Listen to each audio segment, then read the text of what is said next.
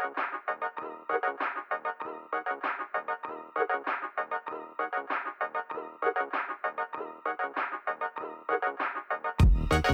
Siamo tornati! Ciao ragazzi! Ventiduesima puntata della riserva perché abbiamo convenuto che l'episodio speciale non si conta. Ciao Daniele, ciao Emanuele. Ciao, siamo tutti vivi. Mamma mia, incredibile, è un sacco di tempo che non ci vediamo. Sai, mi siete un po' mancati.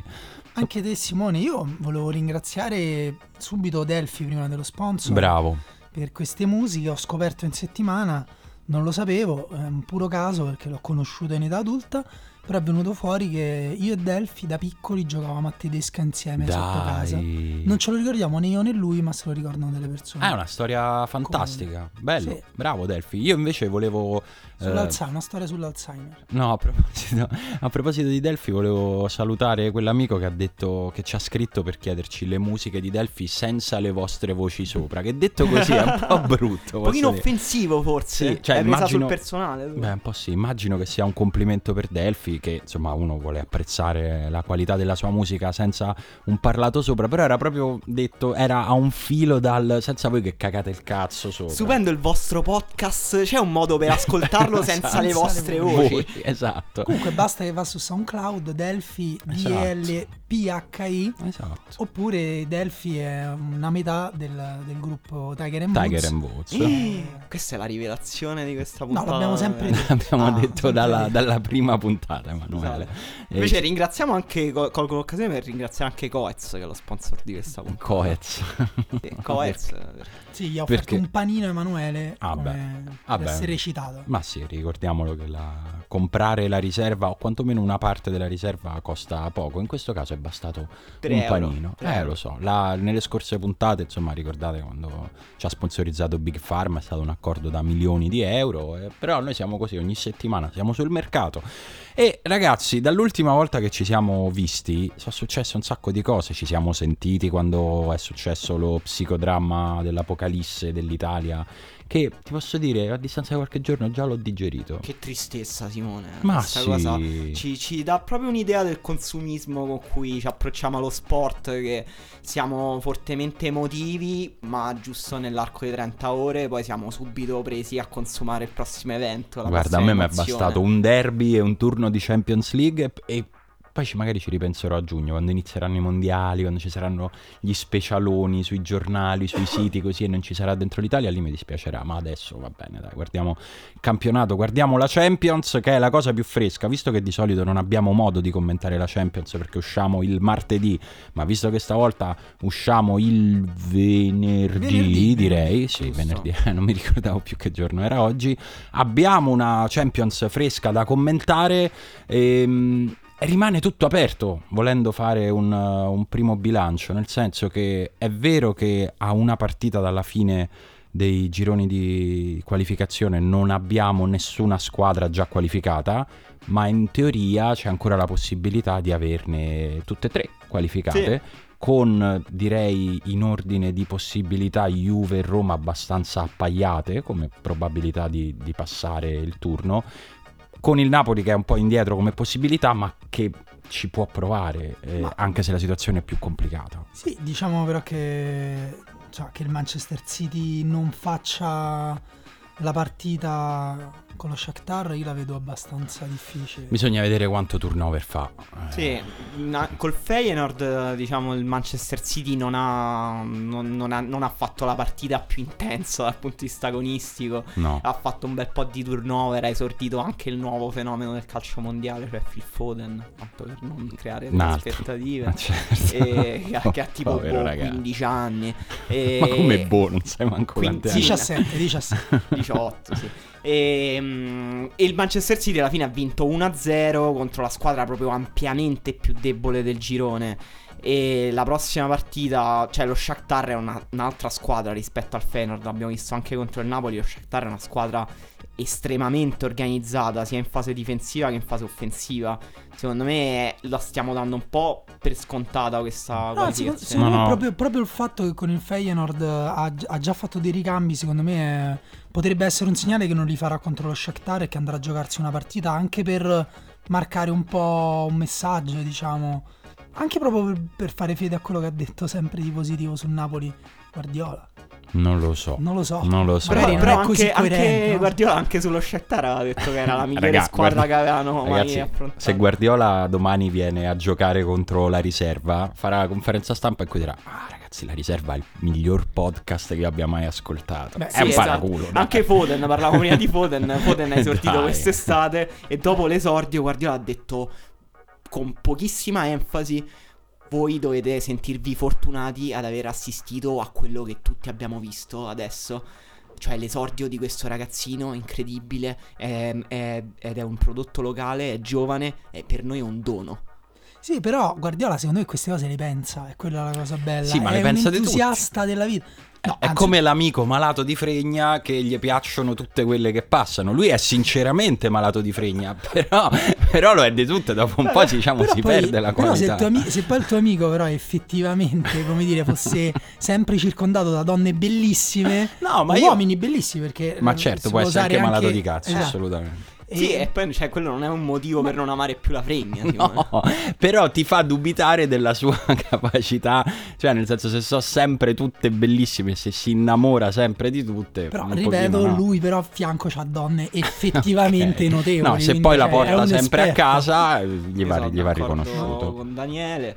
E la Juventus, diciamo, contro il Barcellona va convinto.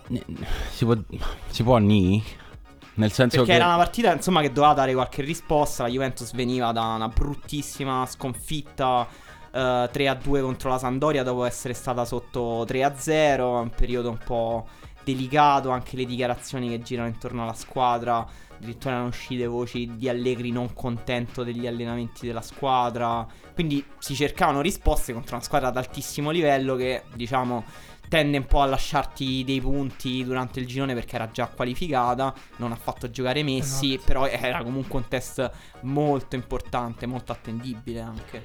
Ehm, sicuramente è un momento nel quale la Juve sembra un po' meno monolitica del solito e nel monolite ci metto sia il gioco che la compattezza dell'ambiente che insomma tutto quello che, che trasmette la Juve da più, più o meno da sempre ma soprattutto in questi ultimi anni nei quali ha dominato il campionato italiano ed è arrivata due volte in finale di Champions si sente qualche scricchiolio, dopodiché proprio perché la Juve l'impressione è che ancora sia molto presto per parlare di una, di una crisi vera, nel senso che Vabbè, proprio anche- perché la Juve secondo me le bastano due o tre partite che si indirizzano bene per dire poi fra due mesi, ah ti ricordi quando a novembre pensavamo che la Juve stava in crisi?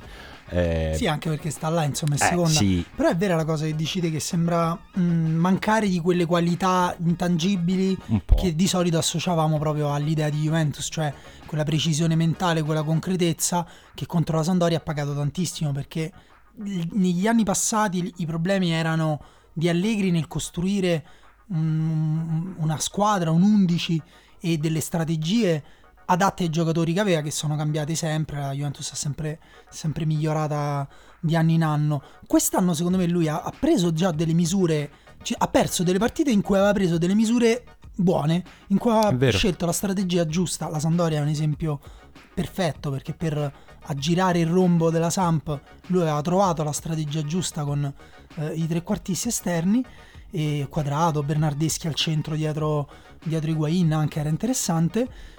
Eh, però i giocatori poi hanno, hanno mancato di precisione, hanno mancato di attenzione e, e in questo senso sembra più un problema effettivamente mentale legato magari anche a- alla volontà di Allegri sul lungo periodo. Però se posso dire, secondo me col Barcellona un pochino si è, ha fatto un ulteriore piccolo passo in avanti con questa sorta di modulo ibrido con Alexandro che si alza di più a sinistra, Barzagli che resta e Douglas Costa che viene dentro ad aggiungersi a Dybala.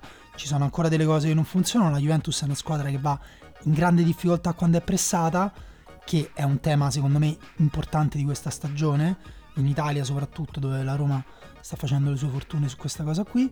E, mm, e quindi insomma penso che possano essersi avvicinati di un ulteriore piccolo passo a- alla, alla loro quadratura. Sì, anche se secondo me lo dicevi anche tu, in realtà all'inizio i discorsi sono un pochino slegati, cioè più slegati degli anni scorsi, perché la solidità mentale della Juventus gli anni scorsi era indubbia, rimaneva come base. E poi Allegri costruiva su questa solidità poi un gioco cercando come sempre il suo procedimento alchemico per trovare l'assetto perfetto, ma quest'anno era anco- forse ancora più complesso perché è cambiata ancora di più la rosa anche proprio come come temperamento di fondo, nel senso forse ha comprato più giocatori davanti che dietro, ci sono molti equilibri da trovare, e, però secondo me è vero che la Juventus sta migliorando nel gioco e paradossalmente uh, anche in partite in cui poi non ha fatto risultato ha giocato bene, io mi ricordo la partita contro l'Atalanta eh, un, una partita per un'ora di grande, di grande autorità, grande palleggio, una grande qualità che poche squadre riescono a imporre a Bergamo. E poi però un crollo. Contro Lazio uguale, un grandissimo primo tempo, però un crollo. Contro la Sandoria una partita che veramente gli è sfuggita per dettagli, nel senso che aveva giocato bene, aveva costruito delle azioni, è, è stato la parata di, di, culo di Viviano su,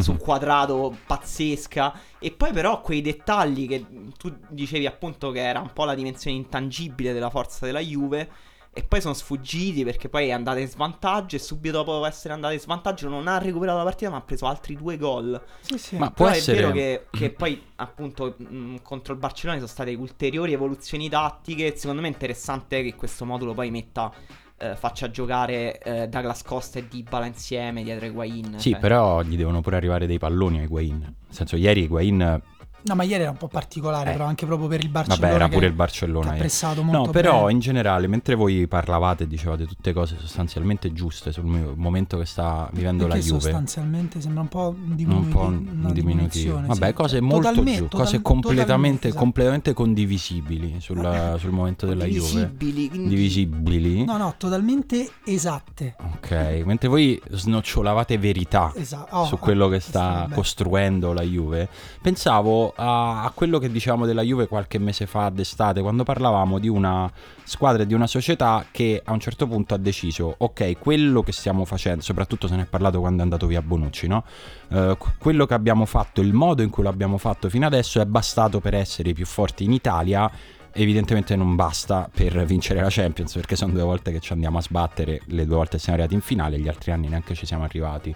Eh, questa Juve che è vero che gioca bene, gioca forse meglio, ma alla quale eh, manca un po' di quella, non so come, come chiamarla, malizia, cattiveria, chiamatela come vi pare, potrebbe essere un punto di passaggio per passare da quella Juve che in modo anche brutto in Italia vinceva sempre e che poi però fuori non ti bastava per arrivare a, que- a quella Juve che invece deve giocare bene, magari perdersi in questo passaggio un po' di malizia e un po' di italianità e però magari poi ti torna comodo in Europa. Il punto è capire se riesce a farlo tutto in un anno questa, questa cosa qua. Sì, il punto è tenere tutto insieme. Cioè è difficile, è difficilissimo. eh, Per certo. compensare gli errori che magari... Però sai, non, non credo che gli errori difensivi, ad esempio, siano... eh, col- non so se hai presente il terzo gol di Chedira che si ferma a protestare con l'arbitro. Quello non credo sia collegato in nessun modo a... No, però quando cambi eh, succedono cose che, non so, che, che sfuggono al tuo controllo. Non dico che prendi più gol perché hai deciso di spostare il baricentro della squadra, non ne faccio Sì, una sì, questione sì, di capito. tattica. Dico che nel momento in cui cambi una cosa così rigida e strutturata come, come può essere l'approccio della Juve al calcio, eh, ti puoi perdere qualche pezzo per strada. Il punto è che è una scommessa e se poi la vinci magari riesci a Sì. diventare Secondo quello me che volevi. sicuramente bastano un paio di grandi partite per Ma sì, ma era, insomma, la... era la Tra- premessa, Tra no? l'altro hanno tra due settimane, credo, il Napoli il Sì. primo dicembre e poi prima il 23 dicembre avranno la Roma, quindi eh, da- il periodo da qui a Natale sarà probabilmente cardine per, per- per Sì. capire la stagione della Juve. Il problema della partita del non aver vinto, del non averla chiusa contro il Barcellona, contro una formazione del Barcellona con la quale poteva chiuderla la Juve facendo una grande partita, è che adesso si ritrova a dover andare a vincere o comunque a fare risultato in Grecia in una settimana in cui la partita di Champions gli capita, se non sbaglio, tra Inter e Napoli. Se Sì. la sarebbe evitata volentieri Allegri questa, Però quello questa sarebbe cosa. eh. veramente clamoroso se, Eh, no, non- sarebbe un disastro. da... sarebbe assolutamente un disastro. Allo stesso modo non l'ha chiusa la Roma, che però insomma era mm, insomma in un contesto nel quale alla fine, vista la partita, poteva chiuderla, nel senso che se ne poteva andare con, con un pareggio sostanzialmente. Anche da- con tre punti, eh, la Roma fino al Sì, sì. sessantesimo era la squadra più... Sì, probabilmente se fosse entrato quel tiro assurdo di Nainggolan, che ormai è- Nainggolan rende normali da vedere anche quei tiri, quei tiri assurdi, eh, che è quello che ha preso il palo, no? fatto molto Sì, sì, dall'esterno, molto Tra dall'out. non so se dopo lui ha fatto dichiarazioni in cui ha detto se voleva tirare o. Secondo me voleva molto tirare. Sì, pure secondo me voleva tirare. Sì, sì. Perché mm, secondo me ha alzato la testa, ha visto che non c'erano movimenti in area. Sì, come è successo spesso durante la partita. Però se Esatto. guardate l'inquadratura lunga sul secondo palo, perché allora, per chi non l'ha visto, Nangolan sta praticamente sulla linea laterale sì, di destra e calcia a giro a rientrare sul primo palo. E prende il palo. sì, prende il palo e sul secondo palo però c'è un movimento, adesso non ricordo, forse Perotti. Forse Perotti, sì. E quindi io ho pensato anche, magari è, è così pazzo che pensava che da fermo sarebbe riuscito a scavalcare tutta la difesa. Difesa e portiere. Esatto, ma non lo difesa e so, ma- portiere. Può darsi. Comunque circolava questa teoria che eh, la Roma, piuttosto che, eh, che fare risultato, gli conveniva quasi perdere questa partita. Perché poi mandava l'Atletico motivato a giocare a Londra. L'Atletico faceva eh, risultato col Chelsea, ov- ovvero riusciva a fare almeno un punto col Chelsea. La Roma vinceva in carrozza col Karabakh l'ultima partita. E la Roma arrivava prima e poi prendeva. Mi dà Eh, fastidio no. che metti un condizionale in questo discorso e che non lo racconti come se fosse una cosa già successa. Però vabbè, continuiamo. No, allora vabbè, questa ovviamente è la follia di noi tifosi che una volta che la Roma perde dobbiamo poi rimodellare la realtà come Matrix che cambia. Diciamo, vabbè, ma certo che è meglio se abbiamo perso. No, no, però di, di solito è la rimode- eh, i tifosi della Roma tendono a rimodellarla in peggio. Stavolta cioè, nel senso meglio. c'è sempre l'apocalisse. Invece stavolta c'è uno strano Eh ottimismo beh, è nell'aria. la settimana in cui hai vinto il derby, è comunque un momento nel quale sei molto vicino alla testa della classifica. Siamo pazzi, ma non così pazzi, diciamo. Però eh, più che altro secondo me il fatto è che i tifosi della Roma hanno sempre questi flashback tipo reduci del Vietnam, ogni volta che sentono la musica della Champions in uno stadio importante contro una squadra forte hanno sempre paura di beccare 5, 6, 7 gol, anche se ormai è un po' che non succede, quindi ogni volta che non succede dici ok, intanto È un, è un abbiamo po', è un giocato. po' nel, nel senso, è poco. Sì. non succede. no, nel senso che è passato Cioè, io- un po' di tempo. eh, non Beh, io ancora non mi so totalmente ripreso, però di- secondo me al di là del discorso proprio dei, eh, dei tifosi, eh, da tifosi, la Roma era superiore secondo me all'Atletico ieri. non so se era superiore, secondo me... L'Atletico è l'ombra dell'Atletico che, che Sì, però conosciamo. poi anche pur essendo nell'ombra, a me ieri comunque in diverse occasioni eh, mi ha stupito la gestione veloce del pallone de- dell'Atletico, mod- cioè nel senso c'è una qualità di fondo anche in una squadra che evidentemente è l'ombra di se stessa, però partiva da un livello così alto che pur essendo l'ombra di se stessa, a me ieri la mia percezione è stata quella di una partita fra due squadre italiane forti, era come se fosse stato, non so, un Roma-Inter di quest'anno, la Roma poteva vincerla e l'ha persa esattamente come Roma-Inter. Sì, guarda, secondo me ci sono due aspetti in quella partita. Quando la Roma ha prezzato alto l'Atletico, l'Atletico ha sempre calciato lunga la palla, non riusciva a risalire il campo. Questo è un problema che l'Atletico ha anche quando, aveva anche quando era al massimo. Il primissimo Atletico di Simeone, se era troppo basso, faticava a risalire il campo. Ha preso anche giocatori come Carrasco, eh, Griezmann, insomma, lo- lo aiutano a fare una transizione anche più lunga. Però con la Roma ieri era invece quasi troppo semplice recuperare palla quando la stava provando a gestire l'Atletico dal basso. Credo che stesse giocando eh, Tomas a terzino destro eh, proprio per evitare la pressione eh, della Roma. Eh, magari questa era l'intuizione di Simeone, però comunque non ha funzionato un granché. Quando però la Roma non ha pressato, l'Atletico secondo me si è fatto non coraggio perché Beh, un po' sì. quelle squadre lì, ma sì, ma secondo me neanche hanno bisogno di fare coraggio. Se tu le lasci giocare, quelli giocano. Sì. Perché effettivamente sarà l'ombra di se stessa, però c'è sempre Saul in campo. Eh, ma è quello che ti dicevo, non, non- non ha bisogno di essere al top per esprimersi, gli basta un po' di campo e insomma, Sì, secondo me è successo in modo abbastanza naturale, non, non mi preoccupa quella partita, mi dispiace perché si poteva vincere, ma non mi preoccupa. Sì, a me diciamo preoccupa un po' la, la mentalità della... cioè non è piaciuta la mentalità della Roma in generale, nel senso che effettivamente eh, anche secondo me la Roma era superiore all'Atletico, era più pronto e soprattutto era aveva anche tutte le armi per fare male a livello tattico all'Atletico. Daniele citava la riconquista alta del pallone, ma anche i cambi di gioco. L'Atletico difendeva con rombo e quando cambiavamo di gioco a cercare l'ampiezza, soprattutto su Perotti e con Tomas che rimaneva spesso stretto, veramente c'erano praterie davanti e potevamo, e in qualche occasione gli abbiamo dato fastidio, potevamo farlo un po' di più.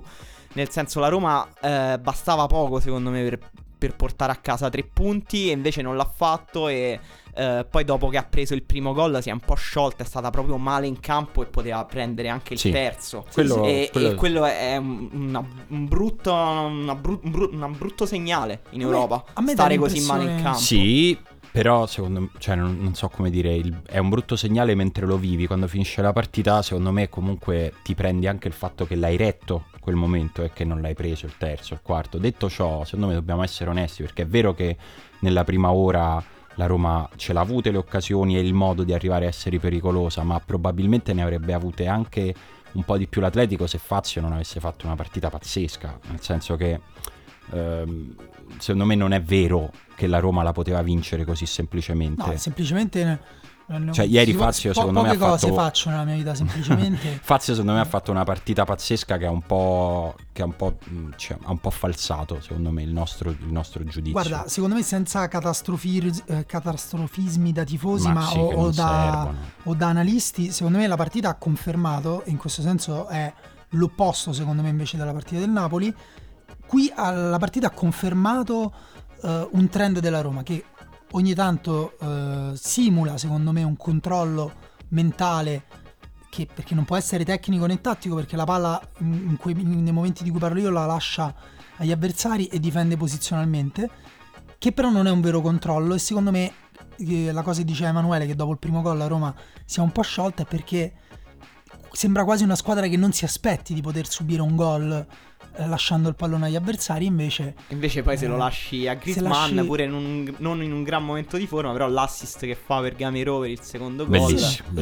esatto ma gra- anche, an- anche il primo è una palla con la difesa della Roma stretta la palla eh, sul, sul lato profonda forse troppo lunga ci arriva in scivolata la mette dentro in maniera assurda va un po' indietro però eh, giochi contro un giocatore che in una Eh, frazione di secondo si coordina e ti fa una quello, rovesciata. cioè, nel senso, per me è importante che tu non li abbia regalati quei gol e a un certo punto devi riconoscere pure che hai davanti un avversario forte e che se davi tu il primo colpo probabilmente la vincevi tu, l'hanno dato loro, non ne facciamo un no, dramma. no, a me non sembra una squadra che, che sottovaluta l'avversario la Roma. eh, questo- No, esatto, quello è assolutamente. importante.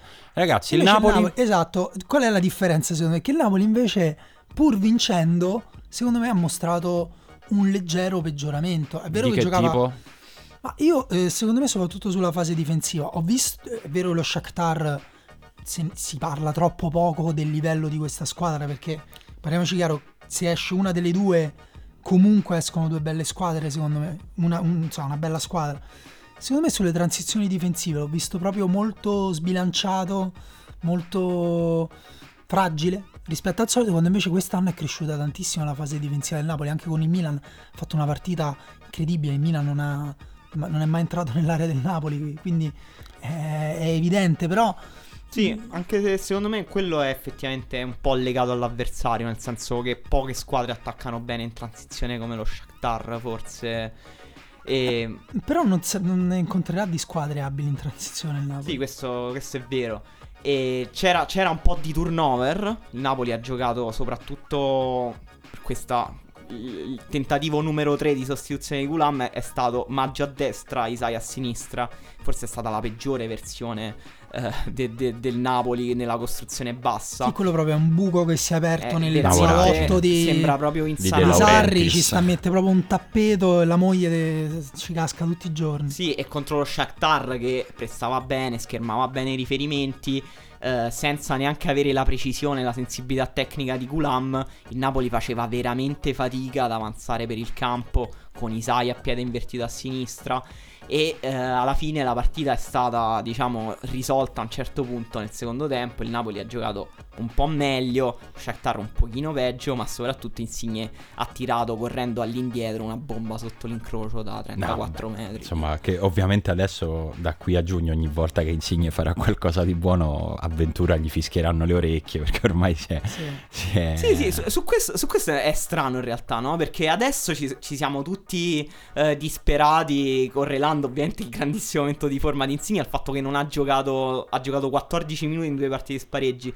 Però noi siamo arrivati a quegli spareggi in cui Ventura non aveva costruito nessun contesto tattico per far Zero. giocare Insigne ed era a quel punto inevitabile che Insigne non giocasse. No, ma poi siamo gli- cioè, è la stessa opinione pubblica che Verratti ha messo fuori ruolo e nella partita di andata con la Svezia e lo massacrano lo stesso dicendo che è un giocatore sopravvalutato. Cioè, ehm, Sì, vabbè, dai, non, Certo non ci punto- torniamo sul... ci abbiamo fatto una puntata intera su- sull'isteria collettiva No, che si è però è, scatenata. è, diciamo no- non, è, giusto... non è quella stessa puntata questa, non stiamo proseguendo. Mm. Diciamo, è giusto parlare di Insigne perché quest'anno sembra aver fatto veramente un ulteriore salto di qualità. A me sembra che nelle ultime partite sia ancora di più il centro creativo del Napoli. eh, rispetto all'anno scorso lo è più di Amsic. Rispetto all'inizio della stagione lo è più di Mertens, ad esempio. Prende molti più palloni, si prende molte più responsabilità. E, e soprattutto è diventato anche più cinico sotto porta.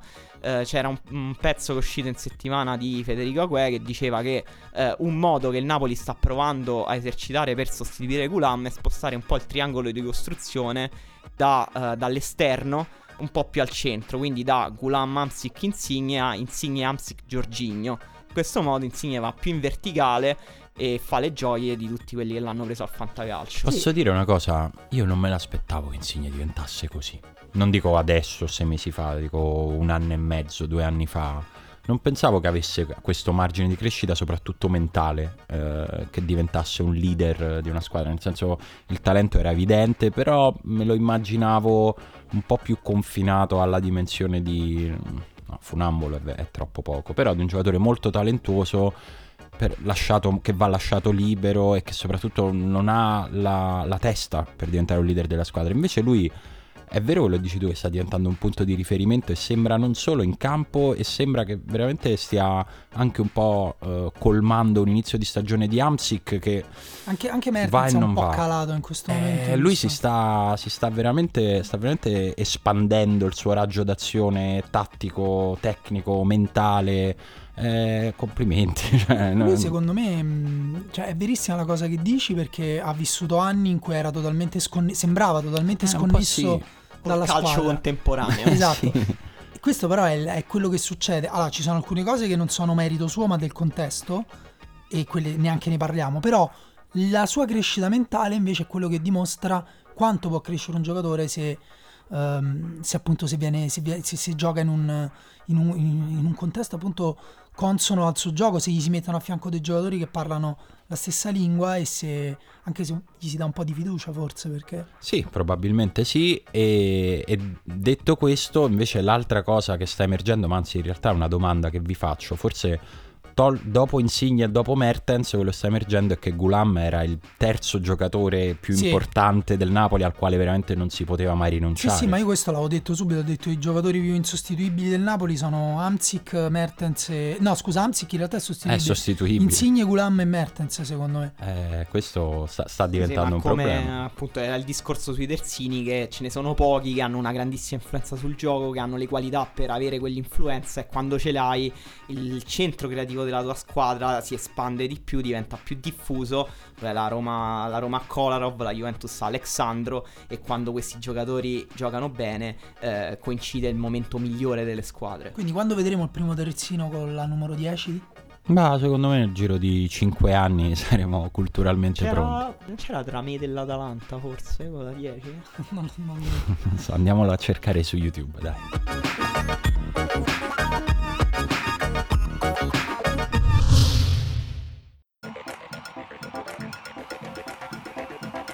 Cosa bella è che siamo stati fermi mezz'ora, abbiamo bevuto, abbiamo fatto le tisane allo zenzero, tutte le cose, ma non l'abbiamo controllata la cosa se c'era il terzino con la 10, che era il motivo per il Eh, quale no, c'eravamo Quella cosa fermati. di Dramé con la 10 me ne sa, cioè, Se- che me la sono proprio inventata. Ma proprio inventata Però- male. Però, è una bella storia. Io consiglio a Dramé di prendersi la 10. Ma sì, a questo punto sì, ci costruiamo sopra. Ricordo che la 10 ce l'ha avuta Lupatelli in porta, quindi Ma non, non sa- è... davvero non me la ormai- ricordavo neanche questo. Sì, questo è vero.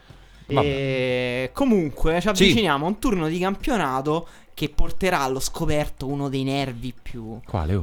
di questo campionato, no? Il divario Senti tra... Arturo come prende in mano la trasmissione, Eh. eh? Sembra Franca Leosini. Come, eh, come Oddio che prende- mai detto. Eh beh, complimento. Eh sì, Cazzo. certo che... No, comunque è il divario tra le grandi squadre e le piccole squadre. Dall'inizio del campionato, diciamo, c'è un divario troppo grande. Mhm. Le grandi squadre fanno punti troppo facilmente. Chiellini anche di recente ha detto è troppo difficile Ha perdere punti. "Ste pippe", ha detto. Quindi, no. l'ha detto contro la Sandoria. Se non sbaglio, ha detto di perdere queste partite, cioè gli scontri un po' più alla pari, è pesante perché poi nessuno perde punti con le squadre più deboli. Ah, no, è vero. Diciamo che questo è vero, cioè quest'anno vero, sembra raga, proprio è vero. statisticamente vero che eh, è, è- è difficile per le squadre dell'alta classifica perdere punti e per questo questa settimana vi chiederei chi secondo voi rischia di più. Se Cioè- solo ci fosse un modo di sapere le partite che ci aspettano, Emanuele. Allora, qui il calendario ci dice Ma è incredibile. che c'è Genoa-Roma per dire, poi Mm. Juventus-Crotone, Udinese-Napoli, Cagliari-Inter. Allora, andiamo per ordine? Sì, mm, cominciamo da Juventus-Crotone che sembra proprio quello... Juventus Crotone non vedo coda. come non possa vincere la Juve, sinceramente. No, è impossibile. Poi, tra l'altro, la Juve, eh, lo dicevamo prima, sta in un filone di partite molto complicate. Se perde tre punti col Crotone, è, Mm, non- è impossibile. anche Dai. eh, diciamo è quella proprio a cui darei meno chance eh, di tutte. Sì, sinceramente sì. Poi le altre le volevamo sapere, ma Genoa-Roma. Daniele si è preso il computer. Che stai facendo? Dovevamo tenerci aperta la lista delle partite davanti. Dove sei andato? Bambino Ge- disordinato. C'è Genoa-Roma. eh sì, c'è già, lo so che, che c'è invece è Genoa-Roma. sempre, è sempre invece già è- eh, sì, perché eh, sì, giocare a sì. Non è Eh, giocare a Marassi è come In più abbiamo visto insomma che la Roma in questa se- è una settimana intensa per la Roma. Abbiamo Sì, visto e il come Genoa è questa... una squadra che ci mette molto, molta fisicità, molto agonismo. Sì, mi Eh. sembra molto meno regalata per, per rispetto a, a Sì, Juve è, Crotone. è vero che il Genoa eh, escluso il re Tarabt non è che si è che, che è Quale? Ma re di co? Di quale sì, però stato? Tara- Tarabt è il re di un calcio in cui le buste si contano come gol. Esatto. Ecco, anche è un da- calcio che quindi- esiste solo nella sua testa però. No, anche al campetto un po'. Eh, eh. Ricordiamo che tutti quelli che dipingono Tarabt come un pazzo, eh, eh, la dichiarazione più pazza di Tarabt è quando disse che non riusciva a dimagrire perché sua madre cucinava troppo bene. Eh, che è un problema che Questo- cioè, comprensibilissimo. di Tarabt veramente uno, Uno di noi, ma scherzi. E- E poi c'è Cagliari-Inter. Oh, Ehm. Cagliari-Inter. Beh, beh, mm, Beh, anche qui la trasferta, cioè giocare in trasferta, è Sì, vero che aum- allora diciamo che togliamo Juve Crotone, se no facciamo sempre il paragone Juve Crotone e diciamo che sono tutte più difficili. Cagliari Inter è paragonabile a Genoa Roma a livello no, di secondo me è più, difficoltà? è più, più semplice È per più l'Inter. Più semplice? Sì, anche se l'Inter, diciamo, mm, Cioè, ha rischiato in leggermente meglio. trasferta con Eh, diverse Cagliari- squadre. Anche col Benevento l'Inter ha rischiato di non fare punti. Sì. Poi è riuscita a segnare Però a 6-7 minuti alla Spalletti, fine. Spalletti ha dato quel tipo di solidità mentale, secondo me, che alla fine questo tipo di partite riportano a ca- la portano a casa. Però è vero che il Cagliari è leggermente, secondo me, più in forma del Genoa in questo momento. Il Genoa ha anche cambiato allenatore da poco, quindi... Sì, anche il Cagliari ha cambiato allenatore, però è vero, cioè, non lo so, è una squadra un po'... eh, io ho visto la partita col Napoli veramente remissiva, cioè quando incontra una squadra eh, che gli è superiore si mette un po' dietro, cerca di giocare in transizione con, con Sau, che insomma un idolo di questo campionato. Re, però. Sau. Sì, sì, eh, beh, O però no, non ci o puoi avere un re per ogni partita, per ogni Beh, squadra. o O dove- Fa- Farias, il grande Farias, insomma, Eh, principe pupillo, Farias. il principe Farias, il principe di Zeman. E poi c'è... Mi faccio, aspetta, una domanda sull'Inter, che, che non ne abbiamo parlato in, eh, in chiave retrospettiva dell'Inter. Sta migliorando il gioco dell'Inter, secondo voi? Sì, secondo Anche me, secondo me. sì. Anche secondo me. Poi rimane che eh, le partite te le sblocca e te le chiude i cardi perché è Ma fortissimo. infatti secondo me non tanto. Cioè, secondo me ha trovato la sua... Cioè, nel senso è migliorato perché ha trovato un 11. Sì, E adesso sappiamo, come dire, l'Inter stessa sa come inizia gioca, a avere come un'identità segna. più Esatto. definita. Però è un'identità per me fragile. Molti mettono in discussione ehm, il Napoli sul lungo periodo per, per la rosa a disposizione. E qui stiamo parlando di una squadra che veramente adesso. Ah, no, no, su quello per me rimane l'Inter quella più che rischia Eh, di più Sì, sul lungo ed è anche periodo. una squadra non è- molto fisica. Sì, e poi non è che crea, cioè nel senso non... eh, secondo me va bene come ha risolto le partite per ora, però non mi stupirei se a un certo punto iniziasse a andare un po' meno bene. È vero che in questo periodo, lo so anche perché ce l'ho a fantacalcio, però Perisic per esempio non sta Ce dando un contributo Ti capisco, gol fratello. importante, quindi magari sono quelle squadre che poi vanno avanti che si sveglia Perisic. Si sveglia uno quando Icardi Sì. non segna. Sì, come quella partita che Brozovic ha fatto doppietta. Eh sì, lì c'è qualcuno che ha esultato per tutta la notte. Ehm, però sì, sì, il punto è che se, io, il punto è che secondo me ehm, l'Inter può reggere anche su questo equilibrio precario dal Aspetta, punto di una vista premessa del per gli spettatori. Circa due mesi fa Simone aveva detto che l'Inter era più o meno un bluff Sì. ed era la squadra che odiava di più. Allora, No, in no, Italia. no, odiavano. no, non ha mai- odiavo no. Allora, No, confermo, Simone non odia. confermo, Scusate. confermo che mi dà fastidio. Ho un fastidio... Ok, scusami, pensavo. Vabbè, odiare è una cosa forte. Vabbè, no, io pensavo che non c'entrasse proprio l'aspetto emotivo. No, no, l'aspetto emotivo c'entra. L'aspetto emotivo c'entra perché ci sono Sabatini, Spalletti, è un pezzo di, è un pezzo di cuore e di passato che se n'è andato. E quindi per me, eh, vabbè, per me conta questa roba, ragazzi. Non è, non è che faccio finta, faccio finta di no. E in più, a inizio campionato, sinceramente, ta- diverse volte l'Inter era stata fortunata e aveva vinto partite che secondo me non meritava. Dopodiché, se a un certo punto comincia a meritarle, non è che sono scemo, che siccome mi sta antipatica ti continuo a dire: Ah no, però è una squadra fortunata. Adesso è una squadra mh, che ancora non è bella, ma che ha una logica, che ha un'identità, che sfrutta le caratteristiche dei suoi, dei suoi protagonisti. E questo è, è un valore che Spalletti continua a portarsi Sì, dietro. sì, ma e è, questo gli va infatti la- la- l'andamento della stagione ha ricalcato per certi versi Eh, quello della sì. Roma l'anno scorso che ha po' sì. Eh, giocando molto male con vari problemi tattici, però comunque avendo una buona classifica perché riusciva a svoltare le partite in un modo o nell'altro, soprattutto attraverso le qualità individuali dei suoi giocatori, ma anche grazie a una grande solidità mentale che Spalletti è riuscito a dare alla squadra da subito. L'anno scorso alla Roma, quest'anno all'Inter e poi pian piano arriva il gioco, le connessioni fra i giocatori soprattutto migliorano Sì, e secondo me e anche... D'Ambrosio diventa insomma Sì. Carlos Alberto, Il Santo- dubbio- persino Santon ha giocato Il dubbio partita. è quello, è su quanto possa reggere contando su pochi uomini. Eh, il punto è che secondo me può reggere perché non ha le coppe. E questo alla fine ti può, ti può fare la differenza in campionato. Però è un dubbio, eh, cioè no. è una scommessa. Guarda, secondo me è una squadra mh, abbastanza forte da- dall'inizio, poi ha trovato alcune cose eh, che ha confermato e altre cose che invece hanno superato le aspettative, tipo Skriniar che non era appunto un'infatuazione di, di, di, di- di mezz'estate, però non lo so, non lo so, ripeto, a me sembra che continui a, a svoltare un po' certi cardi, effettivamente va, va a tutti gli effetti considerato come uno di quei giocatori che da solo ti porta tanti punti in una stagione e questo è buono per chi ce l'ha. Eh, insomma, bravo chi ce è- l'ha e bravo esatto. chi lo fa giocare. Anche Geco l'anno scorso ha fa- fatto conto, una esatto. caterva di gol. E secondo me una parte di merito c'è No, però- sempre dell'allenatore. Però i cardi li fa proprio Da solo, sì. proprio ok, butti ok. una cosa in mezzo Sì, all'area sì, e sì, è lui vero, è. Si, si può dire che il Napoli è la squadra che gioca di più, visto che gioca in trasferta contro la squadra del Pep Guardiola italiano, cioè Massimo Oddo. Eh, però aspetta, magari difendi. Oddo nel frattempo è cambiato. Magari si presenta a Udine con una difesa a 5. No, scherzo. Immaginiamo un 4-3-3 rapido. Sarebbe, potrebbe posso dire una cosa? Posso, dire- posso fare una grande operazione onestà che secondo me La fai ogni settimana, Simone. Possiamo dire che questa è la tua È il rubrica. momento È il momento onestà. dell'onestà di Simone, in cui è tipo, possiamo chiamarla tipo la rubrica La pa- corazzata Potionchi nella cagata pazzesca. No. Chiamiamola la rubrica in cui Simone rischia una denuncia. No, questa no, questa era solo un momento di onestà, di grande trasparenza nei confronti dei nostri amici ascoltatori, che però aiuta a descrivere quanto ho vissuto intensamente questa settimana di derby, post derby, di trasferta. Sono tornato alle 4 di mattina a Madrid. Ho appreso adesso da voi che Oddo è l'allenatore dell'Udinese.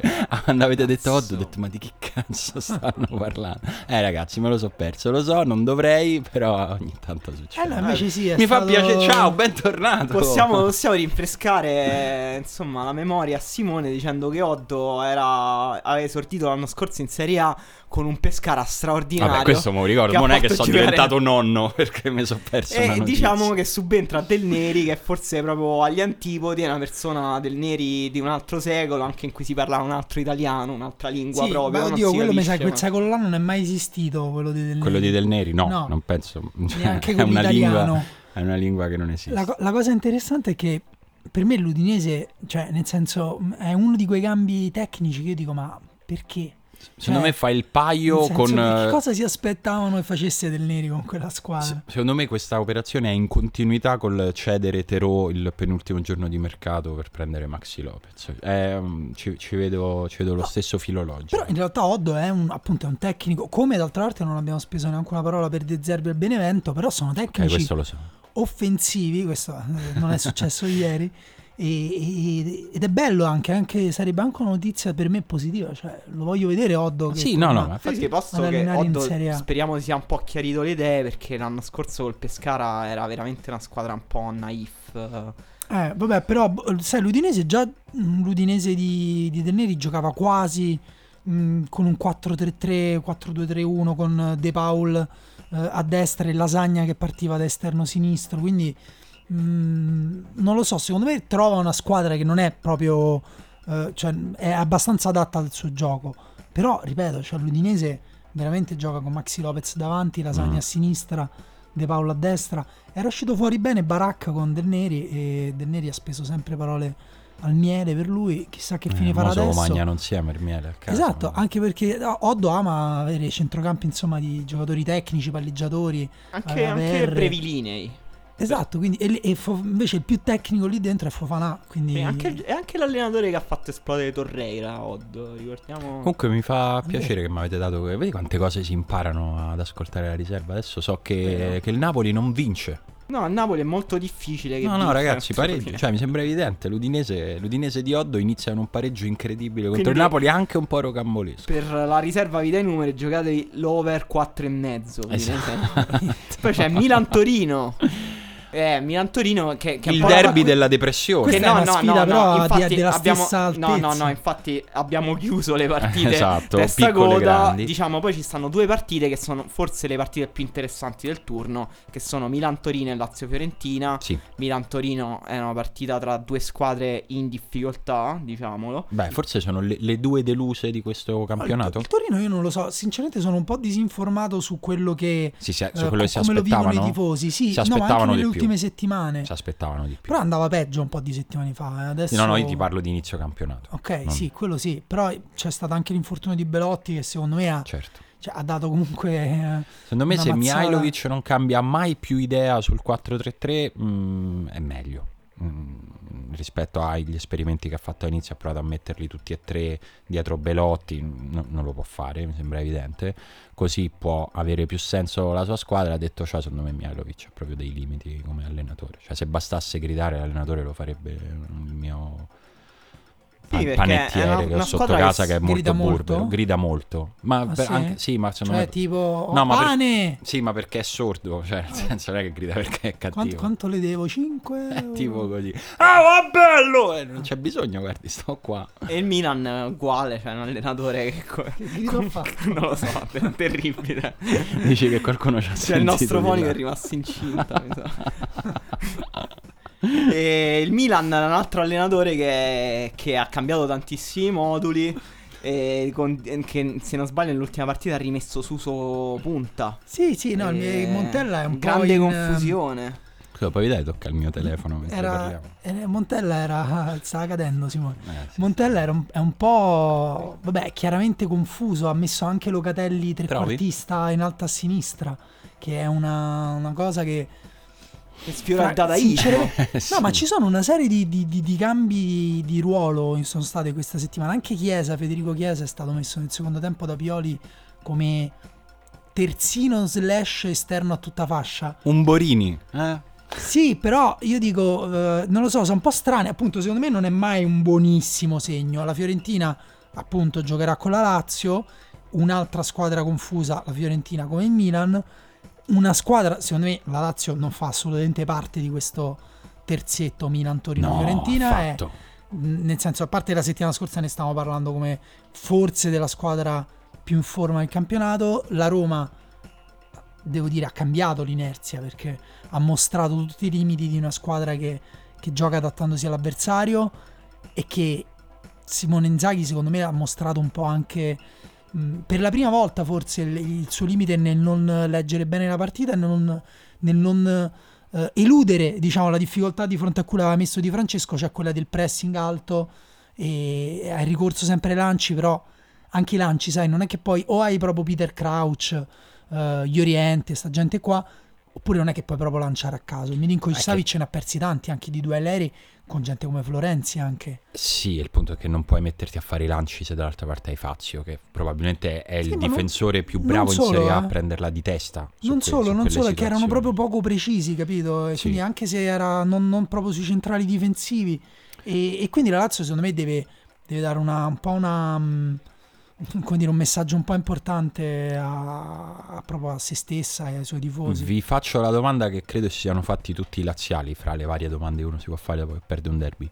Perché Lukaku non ha giocato questa partita dall'inizio, visto che quando è entrato ha fatto le fiamme? Lui lo sta tenendo come primo cambio ultimamente, non, non sarebbe la stessa cosa, all'inizio magari c'è bisogno di un maggiore controllo eh, e poi invece appunto ha- ha lasciato un po' andare anche a costo di sbilanciarsi, ha finito con- anche con Nani davanti con una linea di 5 che ha costretto Di Beh, sì, alla Francesco fine, a mettere certo. un quinto difensore, quindi mh, rientra un po' in quella, in quella lettura là. Secondo me il problema della Lazio non era la forza fisica sulle fasce oppure i, i- duelli individuali, era proprio che eh, col fatto che la Roma la pressava alta, aveva studiato bene quel meccanismo là, dal primo, quinto minuto, ottavo, alla fine del primo tempo la Lazio non ha giocato un pallone Beh, normale a succedeva, terra. è successa credo veramente senza esagerare 5, 6, 7 volte la stessa situazione con Stracoscia che dava palla al difensore, il difensore era pressato, tutti gli altri difensori erano pressati, ritornava da Stracoscia e Stracoscia la Non buttava in fallo esatto. laterale. Eh, Sì, diciamo la. Lazio poi è mm, a- diciamo all'Europa League che eh, pesa ogni volta che la Lazio gioca all'Europa League. Quest'anno però è riuscita a qualificarsi eh, con largo anticipo, infatti adesso mentre noi registriamo sta giocando una partita col Vitesse che sta perdendo 1-0 che sarebbe nel caso una partita del tutto ininfluente. E comunque la sta giocando con un larghissimo ricambio di uomini, sta giocando addirittura Crecco titolare, basta che al rientro eh, Patrick eh, terzo a destra e come attaccante centravanti Simone Palombi addirittura che è appunto un giovane che eh, Simone Inzaghi ha voluto tenere in squadra e non mandarlo in prestito Sì. magari è No, infatti secondo me ci sta anche un po' di stanchezza magari, anche immobile, no? che, ha gio- che aveva giocato con la nazionale. Immobile era un po' stanco. Eh, e ci sta, nel senso che già con la nazionale era un po' acciaccato, ha giocato lo stesso, il derby lo ha giocato lo stesso. Per Immobile vale un po' quello che diciamo prima per Geco, fanno fatica a privarsene Inzaghi e, e Di Francesco perché sono due giocatori importantissimi. Sì, non- Eh, quindi come, continui- come Luis Alberto anche, anche lui era Anche, andato con la anche, Spagna però- Forse è il primo momento della stagione nel quale iniziano a sentirsi anche un po', un po' di stanchezze. Prima di chiudere, ragazzi, non posso non rivolgere un pensiero al Benevento, che poveracci. Sì. Cioè, non, mi- non riesco ad andare oltre. La mia analisi tecnica si ferma a poveracci. Cioè, Questa, eh, co- gi- com- dicevi giustamente prima tu, Emanuele, era forse l'ultima occasione per restare attaccati. No, l'ultima forse Vabbè, no, però questa è stata una botta dai. pesante a livello di classifica perché anche non a livello farsi- di morale per come Esatto. A livello di andato. morale, se- comunque il Benevento è veramente sfortunato. È una squadra che Sì, c'è sicuramente non è C'è attrezzata. un livello di volte in cui puoi cadere dalle scale dopo il quale è colpa tua. Sì, sì, è vero, è vero. eh, però è vero che a un certo punto. quale non sai scendere le scale. però il proverbio pure.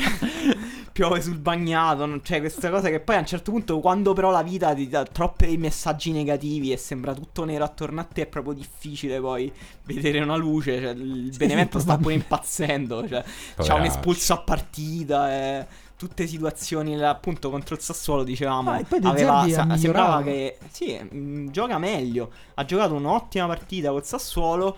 Poi ha, ha- ha fatto un fallo da, da rigore sciagurato a tre Allora, minuti fai, fai conto, aspetta, fai conto che io non ho visto la partita e di- dimmi gli ultimi minuti. È che il Benevento eh, sembrava aver preso questo primo punto in Serie A finalmente, che era un po' pre- anche Era preventivabile, bello, no? Perché il Sassuolo Già è una squadra gente in che crisi. festeggiava in tribuna, con lo su motorini nello Sì. stadio. Incredibile, sì. Eh, in- al 92 invece c'è un fallo in area molto evitabile, eh, va sul dischetto Missy Berardi. Gay già pronto. sì, no, cosa? Tipo, grande tifoso del Benevento. Ah, pronto, ok, Vero. non avevo colto, scusa. E Berardi calcia, prende la traversa, sbaglia il rigore, confermando tra l'altro che se c'è un'altra storia negativa di questo campionato della Madonna, sua. ragazzi. E dopodiché eh, sul- mh, il Sassuolo rimane in attacco, calcio d'angolo successivo. Eh, colpo di testa di Peluso, 94esimo e il Sassuolo segna. Eh, eh. niente, è andata così. Benevento no, neanche stavolta, anche per stavolta il primo punto lo Un'altra- facciamo la prossima volta. Un'altra nota triste dell'ultima giornata e di questa stagione è l'ennesimo crociato di un giocatore che stava sbocciando come un- una stella. Come si chiamano quei fiori invernali quei di montagna bianchi? L'Edelweiss. No, l'Edelweiss, vabbè, che era Castro. Ah, sì. E si è, che credo sia confermato, no? Si è Sì. rotto i legamenti pure Non lui. so se è crociato un collaterale, però Eh, comunque è infortunio. C'è una foto di lui che, re- che legge un Repubblica sul lettino del giornale. Sì, è davvero un uomo. Leggere, che scri- appare- ha, ha, ha twittato fammi vedere com'è questa nuova Repubblica. Attento. Anche Lucas Castro. Anche Lucas Castro. il giorno dell'infortunio. Vabbè ragazzi, ci stiamo girando intorno, ma è ora di andare sul blocco più atteso della riserva. Dai, bicchiere d'acqua e vi rispondiamo.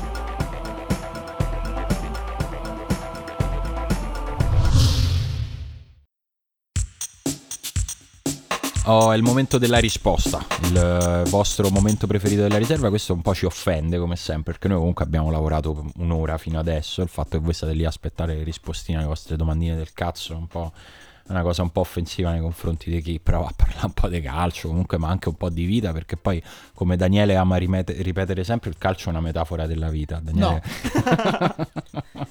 O che lo sport è cultura, non mi ricordo. Esatto, Daniele fa sempre piacere ripetere queste cose, però insomma è il momento di rispondere a un po' delle vostre domande, ne avete mandate tantissime proprio per vendicarvi del fatto che non stavamo uscendo quando volevate voi, cioè martedì, grazie, intanto siamo sempre Comunque, contenti quando ci scrivete un sacco di, contenti. di Il domande. calcio non è una metafora della vita, la pallavolo sì. La pallavolo spesso... È vero, questo spesso- lo diceva anche Jean-Paul Sartre, mi Sì. pare. Senti, c'è Giorgio che fa una domanda eh, secondo me noiosa e dice ci Dai, fate però una non top devi 10 giudicare le domande dei, dei lettori. eh. dei portieri. Ah, gli hanno pure messo 7 like. E Voglio anche- proprio vedere chi anche un cuore, questi. e anche un Invidioso cuore perché è una- like dei suoi è una bella domanda, Cioè, Simone, Giovanni Gasparini hai messo un cuore a questa domanda, devo dire È una modesta. bellissima domanda, di ma Giorgio. molto, molto difficile da Esatto. rispondere. Ma infatti la sto, la sto sminuendo perché non so rispondere. È molto difficile da rispondere, ovviamente Qual si collega al domanda? fatto che Camus che giocava portiere, noi abbiamo chiesto le domande a sfondo Ah. esistenzialista e il portiere Camus lo definiva il ruolo più esistenzialista, lui stesso giocava in porta perché era uno che prendeva le cose molto sul serio. Giorgio E- ci ha chiesto i portieri che secondo noi si sentono, si sentono più soli durante le partite quando non sono coinvolti nelle uno. azioni. Vai. Cioè, non farò la top 10 perché no, non top ha- 10 perché non finiamo più. Secondo me Ugo Lloris. Perché se lo guardate è un po' triste. Eh, ce l'ha la faccetta figlio di un triste, banchiere lui. francese, quindi comunque questa borghesia decadente perfetta proprio per eh, diventare esistenzialista e eh, alimentare il proprio stesso culto esistenzialista. E quindi secondo me Lloris sta in porta e pensa che in realtà Secondo me in questo momento non, non vale non c'è un portiere più triste di Buffon, ragazzi. Buffon sta in un momento di questa sì, lu- però la non è botta della esistenzialista. Oh, ammazza lui nel momento più difficile di tutti ha reagito da uomo Ma vero questo con le perché tu sei un superficiale, perché non No, sai ma eh, sì. esistenzialista per me è quasi un'offesa, eh, cioè nel senso No, secondo me lui adesso è anche sì, è Secondo anche una me crisi Gigio. Donnarumma No. è il classico esempio di giocatore di calcio che a 23 anni esploderà, cioè esploderà di cervello. Che si rompe le E- palle, che se ne vuole. e, e formerà una band new metal. inizia a giocare a centrocampo. Senti, Mirko eh, ci chiede se siamo d'accordo sull'introduzione del tempo di gioco effettivo, magari riducendo il tempo di gioco. Io sì. Io non vedo al tempo effettivo, no, io sempre dico sempre negli ultimi, nell'ultimo quarto d'ora. Sì, anche secondo me Ma io per me- appoggio la mozione Manusia all'ultimo quarto d'ora. Per me pure il- tutto il secondo tempo. devo- un tempo in un modo, un tempo in un altro. Vabbè, tu vuoi fare un quarto d'ora in un, in un modo e tutto il resto della partita Entri nell'ultimo quarto d'ora, lì è dove, dove la gente perde tempo per quello, non per No, altro. Non mi piace. Francesco Lo. Sterzo, allarghiamo a sport esistenzialismo. Avete letto le dichiarazioni di Valentino Rossi se- secondo cui avrebbe paura di smettere perché il modo mondiale è tutta la sua vita. Che ne pensate? Non è una sorta di degenerazione per cui ora è schiavo di quello che ha sempre fatto? Ah, ma certo che lo è, ma è inevitabile. È la stessa di Totti dell'anno scorso e di Buffone di quest'anno. Quando sei un fuori classe a fare una cosa, dici adesso quando smetto che cazzo faccio? Allora, c'è una mala interpretazione proprio del concetto di esistenzialismo, ma vabbè. Però proprio Buffon non è vero, lui ha Dai. detto che è contento di vedere le nuove sfide, di Ma è vedere quello che distrutto, è, è vita. Eh beh, terrorizzato. Ma Buffon sta sei anni che si sta preparando la carriera politica. Dai. Ma, ma certo è distrutto, è giusto essere Ah, distrutto. ma sì, è ma infatti mica lo grave. giudico. Ma è, ma è distrutto perché c'ha paura. Comunque, secondo me, in realtà, questa cosa di Valentino Rossi, cioè, quello è nato per andare in moto, cioè, fa, Eh, fa le pinne certo. con l'ape grossa. Valentino Rossi. Sì, è vero, poi soprattutto se lo fai, cioè se a 5 anni cominci a fare quella cosa e diventa Eh. Tutta la tua vita, poi davvero l'orizzonte delle cose del mondo che... E sei il più forte mai esistito in quella cosa, un freak Eh, una- fisico in quella cosa. leggenda. È, è- Sai fare le pinne con l'ape cross. No, ma è chiaramente un tema perché poi ehm, parlavate di Totti, e c'è una sindrome psicologica del retirement eh, e, e i giocatori dovrebbero essere seguiti da psicologi in realtà volta Vabbè, che... quello sempre, in generale dovrebbero, comunque lo sportivo chiaramente è un mestiere un po' particolare e io dico sempre che vanno, tra virgolette, reinseriti in società. Eh, esatto, no, è Perché- davvero, è davvero, è vero, io sono Ah, non d'accordo. sanno come si infatti. È vero, è vero. Io, io dicevo, devono essere seguiti dallo psicologo, soprattutto nel momento del ritiro, perché è quello in cui Ma davvero un uomo che ha vissuto dentro una bolla di vetro deve rientrare in un Una mondo... bolla dove non Esatto. esiste la fila alla posta, l'andare a fare i documenti perché Vabbè, quello sono mi sa che non esisterà mai per loro. Eh. Eh, secondo Però me lo, lo psicologo ci vuole soprattutto per noi, se no ci sono dei milionari psicotici eh, a piede libero nella società e o bruciano soldi oppure fanno qualcosa di grave. Beh, guardate Cioè, la storia di, guardate- di, Ro- di Rogenbach che è stato arrestato per la seconda volta per avere dei 80 galli da combattimento. Sì, allevava galli da sì, ma se vuoi combattimento. anche Miccoli, cioè ce ne stanno tanti anche restando agli ultimi, agli Io no- ultimi non giorni. ricordo che grande giocatore di basket o forse football americano eh, fallì tre anni dopo essersi ritirato perché aveva investito tutto in una, in un- in una piantagione di pomodori giganti. Cioè, Senti, Lorenzo Mais fa una domanda meravigliosa. Dice: Due esempi di calciatori esistenzialisti nella Serie A e perché proprio Brozovic ed Ilicic? Un caro saluto. come Brozovic no. Domanda e risposta. Ilicic sì, molto. Ilicic tantissimo. Ilicic vale per due. Abbastanza esistenzialista, sì. Sembra davvero uno che, eh, diciamo, ha accettato, ha preso coscienza della- dell'insensatezza di questa vita. Però comunque un po' ci prova e un po' però quando lo vedi che tira, fa il suo quarantesimo tiro della partita, che si spegne al lato e guarda per terra e lì capisci che c'è stato un piccolo Ilicic che è morto. Sì, Sì, mm. ogni volta ne muore uno. Guarda, io se dovessi fare altri nomi a parte Ilicic farei, vabbè, purtroppo sempre c'è un po' questa cosa della tristezza un po' slava, quindi Kalinic sembra pure lui un pochino... Ah, un pochino Eh. sì. Però invece se vogliamo invece rompere un po' il luogo comune, prendiamo un Mediterraneo, secondo me De Rossi è un buon candidato per questo carisma un po' fatalista che abbraccia l'esistenzialismo in positivo. Non lo so, sono mai convinto. Forse, forse nella Roma ti dico Genghis Under. Ora, è troppo po'- giovane. Eh, lo so, ma è proprio questo scontrarsi con la vita degli adulti. A me hanno detto che vive dentro un kebabaro sotto casa sua. Ma Beh, veramente tu sei un però, eh. razzista di No, no, ma merda, adesso te, te No, ne no, vai da letto, questa stanza. Ho letto questa cosa. Fai cioè- no, perché tipo un suo amico. Ha c'ha degli amici Eh, turchi. Sì, eh, certo, perché un turco può avere solo amici Solo che amici babbari. kebab. Bravo, come quella bravo, storia, come quell'altra bravo. storia inventata di Arda Turan che aveva il gruppo dei kebabari. Ma certo, vabbè, ma è la, gente come, la inventate. Gente come Emanuele che mette quella in cosa. Arda Turan era vera. Scusate se c'è stato l'11 settembre. Sei un deficiente.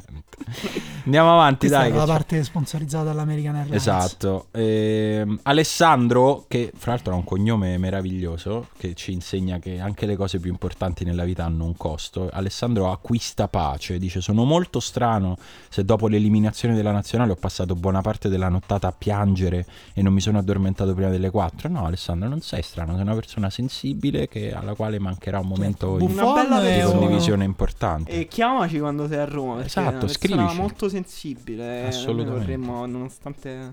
Assolutamente Eh, sì. da vecchio Charles Manson, visto le analogie tra i due personaggi, la loro odierna dipartita è il segno di quella generazione maligna ha fallito, che ha raggiunto un- un'inadeguatezza tale da dover politicamente e biologicamente lasciare spazio a nuove forme di mala condotta. Io vorrei ricordare a tutti che Charles Manson non ha ucciso nessuno lui con le sue mani. Questo È vero, Daniele, hai fatto bene a ricordarcelo.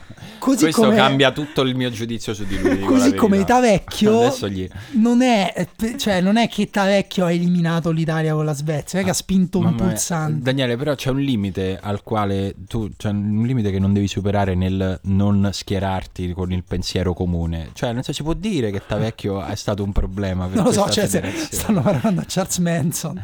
Vabbè, ma questo perché abbiamo degli ascoltatori frizzanti. Ma c'è una domanda lunghissima su Cristiano Ronaldo. Eh, purtroppo è troppo lunga e non la leggeremo. Beh, no, però questo. c'è una cosa interessante Ah, no, in la cui leggiamo, dice: ok. non è, no, la riassumo. Ok. Dice: Non è che Cristiano Ronaldo in realtà era un giocatore mediocre, solo che ci credeva così tanto che la realtà si è conformata al suo pensiero e adesso invece no.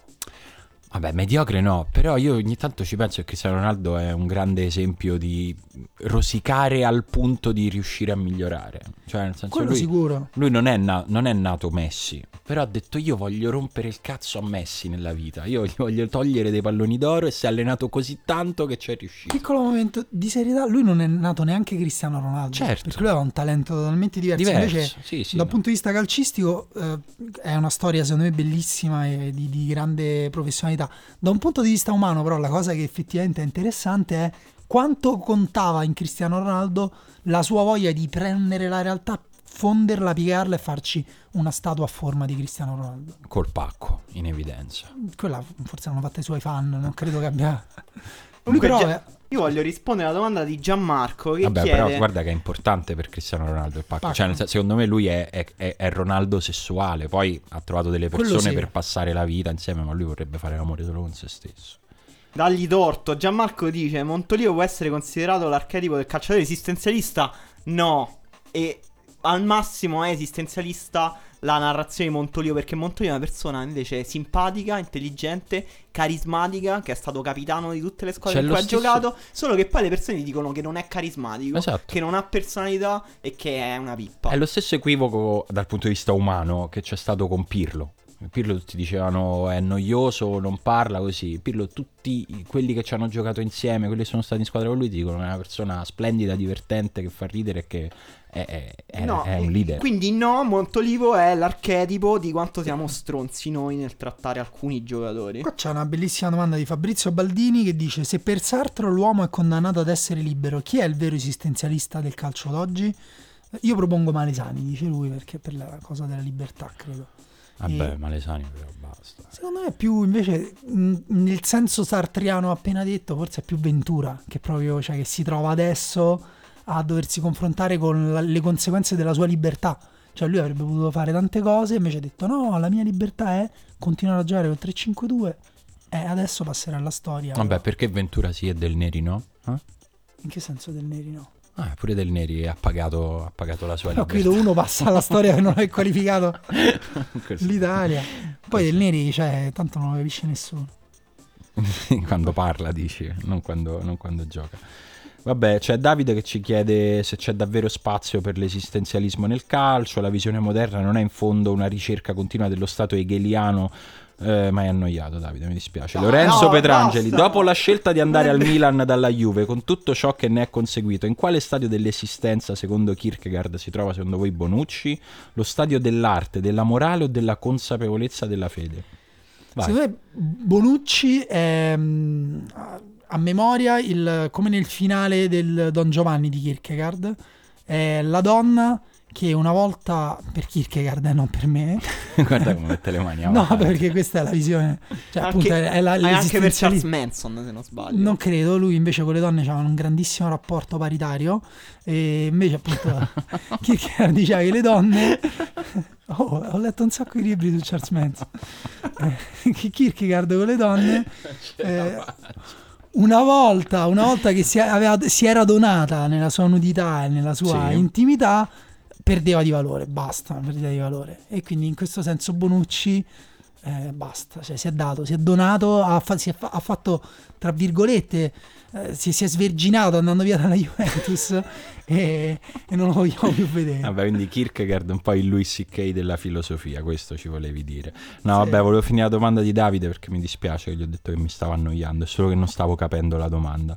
E lui diceva, la visione moderna non è in fondo una ricerca continua dello stato hegeliano dove ogni giocatore è finalizzato al tutto? Sì, però alla fine solo Cristiano Ronaldo. Eh, arriva. sì, eh, il cioè. resto. Poi? Qua c'è una Ehm. bella doppia domanda di Amedeo Polichetti. E vai, va. Quale calciatore vi sembra incarni il meglio- al meglio l'attitudine eroica di fronte all'assurdo che Camus raccomanda, cioè essere consapevoli della mancanza di significato dei nostri sforzi, e io su questo non sono d'accordo, e comunque scegliere di andare alla battaglia. Insomma, chi è il Sisifo della nostra Serie A?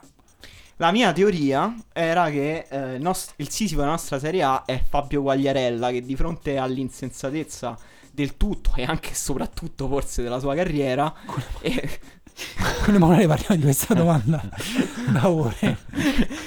Quagliarella comunque prova a far a- ad aggiustare questa realtà assurda alla sua visione del mondo che coincide con tiri eh, gol segnati con bombe da 40 E metri. Secondo me inve- in questa invece d'accordo. no, non sono mai d'accordo. Secondo me invece qua io un po' c'è De Rossi, ce lo vedo, perché De Rossi è uno che è tutta la vita che vuole, vuole vincere lo scudetto con la Roma. C'ha Vuole pure la fa- faccia di uno che ha passato la vita, spinge una roccia. Eh, lui è- e porta avanti sta Roma. Io ho, alt- ho alt- ho altre due proposte, Vai. se no. Candreva. Lo sai che, lo sai che quando lui ha Comunque- detto Quagliarella e i tiri Quagliarella io una- ho deviato su Candreva. Poi l'appoggio ogni un sacco. La ricerca continua del cross perfetto, Esatto. le- l'eterna ricerca. E Senza riuscirci quasi mai, tra l'altro. Ce n'era uno Quasi ancora mai. migliore, secondo me, per i romanisti perché mh, rappresenta meglio. È vero che c'è l'eroismo nello sfidare comunque l'assurdo, però è vero pure che quella di Sisifo era una tortura, cioè gli dei l'avevano Vero. condannato, quindi è una cosa che tu devi soffrire, che devi vivere male. E quindi secondo me è i turbe. Eh, i turbi. I Turbe ogni volta Che lui- che partiva con la palla e sembrava adesso questo è il momento del riscatto di Turbe, invece poi la roccia rotola di nuovo Sì, ai piedi della montagna perché Sì, i sì, Turbe ha sbagliato il passaggio sempre. eh, sempre, ogni volta. Fra l'altro è stato molto bello eh, dopo il derby che fra i vari fotomontaggi c'era quello della coreografia della curva sud dell'Urbe siamo noi, diventato i Turbe siamo noi. L'ho trovato un bel, un bel messaggio per, per salutare, per salutare i Turbe. Abbiamo altre domande? No, l'altra domanda di Amedeo era invece qual è il calciatore che, eh, che incarna il, il poeta di Nietzsche, cioè colui che riesce a mascherare l'assurdo e ingannarci per un attimo facendo sembrare il calcio e la vita qualcosa di più di un guazzabuglio di insensatezza. Quindi chi è il calciatore più paraculo della Serie A? Ah, ma era della Serie A? Eh, o era così in generale il calciatore che... Ehm, no, sì, della Serie A, della Serie A. Cioè, il punto è che vedi che nell'idea di Nietzsche di, di poeta c'era comunque l'ingan- l'inganno. Quindi non puoi, non puoi dire Messi perché Messi è totalmente aderente a- No, però Iniesta alla sua sì. poesia. Eh, Pure, pure Iniesta fa qualcosa di, di molto concreto, cioè nel senso tu, Eh, di- però tu poi se- resti con, la- con l'idea che t'ha come dire che ti ha ingannato sulla realtà del calcio. Eh, un po' sì, perché, perché, Eh, eh, perché No, quella per me cosa... è la realtà del calcio. Eh no, però non è la normalità e lui lo fa sembrare, fa sembrare facile una cosa difficilissima. ok, no, ho capito in che senso lo dici. Lo dico in quel senso. Però lui lo, di- lo dice più in senso proprio negativo, cioè proprio qualcuno che invece f- sembra che fa cose complicate. Ma in quel caso forse eh, è difficile. Però forse più là un attaccante che fa tanti gol. Secondo me magari. Higuain. un po'. Ma no, Higuain però le fa le cose belle difficili. Eh, sì. Vabbè, non lo diciamo so, Mihailovic, dai, così domanda. buttiamogli una cosa addosso a vabbè, Mihailovic, boh, così sì, tanto, tanto sono per... antipatico a tutti. Ma sì, ma infatti. Salutiamo tra l'altro Mihailovic, Sinisa Mihailovic che era lo sponsor di quest'ultimo blocco. No, no, era, era Mladic. Ah, ovve- ah, ok, ok, ok, ok, ok. Mi devi fare una domanda difficile, me l'hai promesso. Ah, è vero, Simone, domanda difficile per Simone. Vai. Allora, ehm, accetteresti Mhm. di eh, vincere Sì. Al gratta e vinci, diciamo, oppure boh, ti facciamo solo un bonifico. Ok. Eh, grazie e vinci è proprio una cosa... 10, 10 milioni, Ah. però un tuo amico muore di cancro. No, ma che dai, non è una domanda difficile, è una domanda del cazzo questa, ma mai, non si può, non si può. Guarda che c'è gente che, Vabbè, ma che ha che risposto di sì a sta domanda. Ma che gente, gente- di merda frequenti. Ma guarda, ma anche solo per una questione egoistica, convivi tutta la vita con un senso di colpa che ti, ti distrugge la vita. Cioè, non te No. la godi, non ti Dipende godi. che Mica di ucciso te. sei. Eh, ma l'hai Mica ucciso- non sai neanche chi è il tuo amico, eh, cioè uno Eh, random. ho capito, a un certo punto però nel giro fai la di poco. conta, ne manca uno Nel giro e di poco, sì. No, dai, convivi tutta la vita col senso di colpa, non ti godi i soldi. Facciamo una domanda difficile a Emanuele Atturo. Uh, per 2 milioni di euro Mhm. ti faresti amputare la mano sinistra. No. No, perché insomma, Guarda, sono veramente delle tariffe Emanuele a questa basse. stessa domanda aveva detto di sì. No. Cioè, quindi tu lo faresti per più soldi, Simone. Esatto. Tipo per 10 milioni, però una mano sinistra la dai. No, ancora basse. Cioè, devi alzare il prezzo. Cioè, la, la mia vita non mi fa così schifo da bu- rovinarla per, per- per questi soldi. Va bene, chiudiamo con l'ultimissima domanda per Simone. Preferiresti fare No, scusa, ma tu già me l'hai fatta, la devo fare io a te. Una settimana in vacanza con Di Maio o Sgarbi? una settimana in vacanza con Di Maio Sga- con Sgarbio?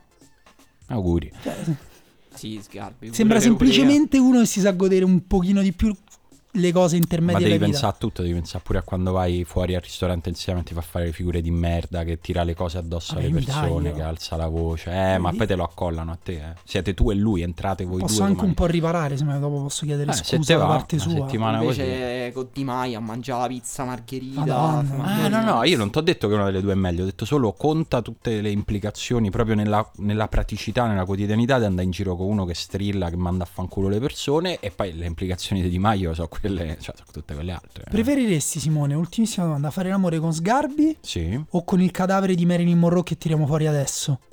credo che il cadavere di Marilyn Monroe sia adesso piuttosto decomposto per Allora, competere con- con Sgarbi. Allora, con una più, più recente.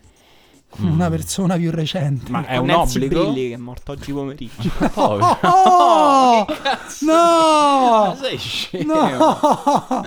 no, non è vero.